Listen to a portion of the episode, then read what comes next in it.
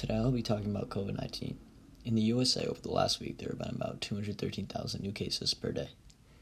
Over 20.6 million people in the USA have been infected with COVID 19.